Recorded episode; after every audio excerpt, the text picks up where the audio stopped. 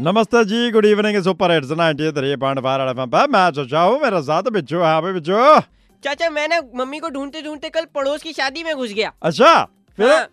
फिर मम्मी तो मिली नहीं लेकिन पापा जरूर स्टेज पे मिल गए हाँ पाप, पा, पापा स्टेज पे मिल गए मतलब तेरे पापा की दूसरी शादी होगी क्या नहीं नहीं वो तो वहाँ लिफाफा ले रहे थे लिफा बेटा लिफाफा लेते नहीं लिफाफा देते हैं दूल्हे को पागल मुझे बस बताओ मेरे पापा है मुझे सब पता है वो देने में विश्वास नहीं रखते ओह माय गॉश एनीवे फिर तो मुझे वहाँ जाके एक बात रियलाइज हुई क्या बेटा कि हर दूल्हे को घोड़ी क्यों इतनी पसंद होती है बेटे ऐसा है कि ये प्रथा होती है ना ये ये हमारे कल्चर चला आ रहा है कि घोड़ी पे बैठ के दौड़ा जाता है दुल्हन को लेने के लिए पर वापस तो लेके नहीं जाता है दुल्हन को घोड़ी पे यार आ, भाई साहब बताइए से क्यों नहीं होता वो आ, इसलिए नहीं होता क्योंकि हाँ क्योंकि घोड़ी के ऊपर दो लोग बैठेंगे तो घोड़ी थक नहीं जाएगी बदतमीज ना हो तो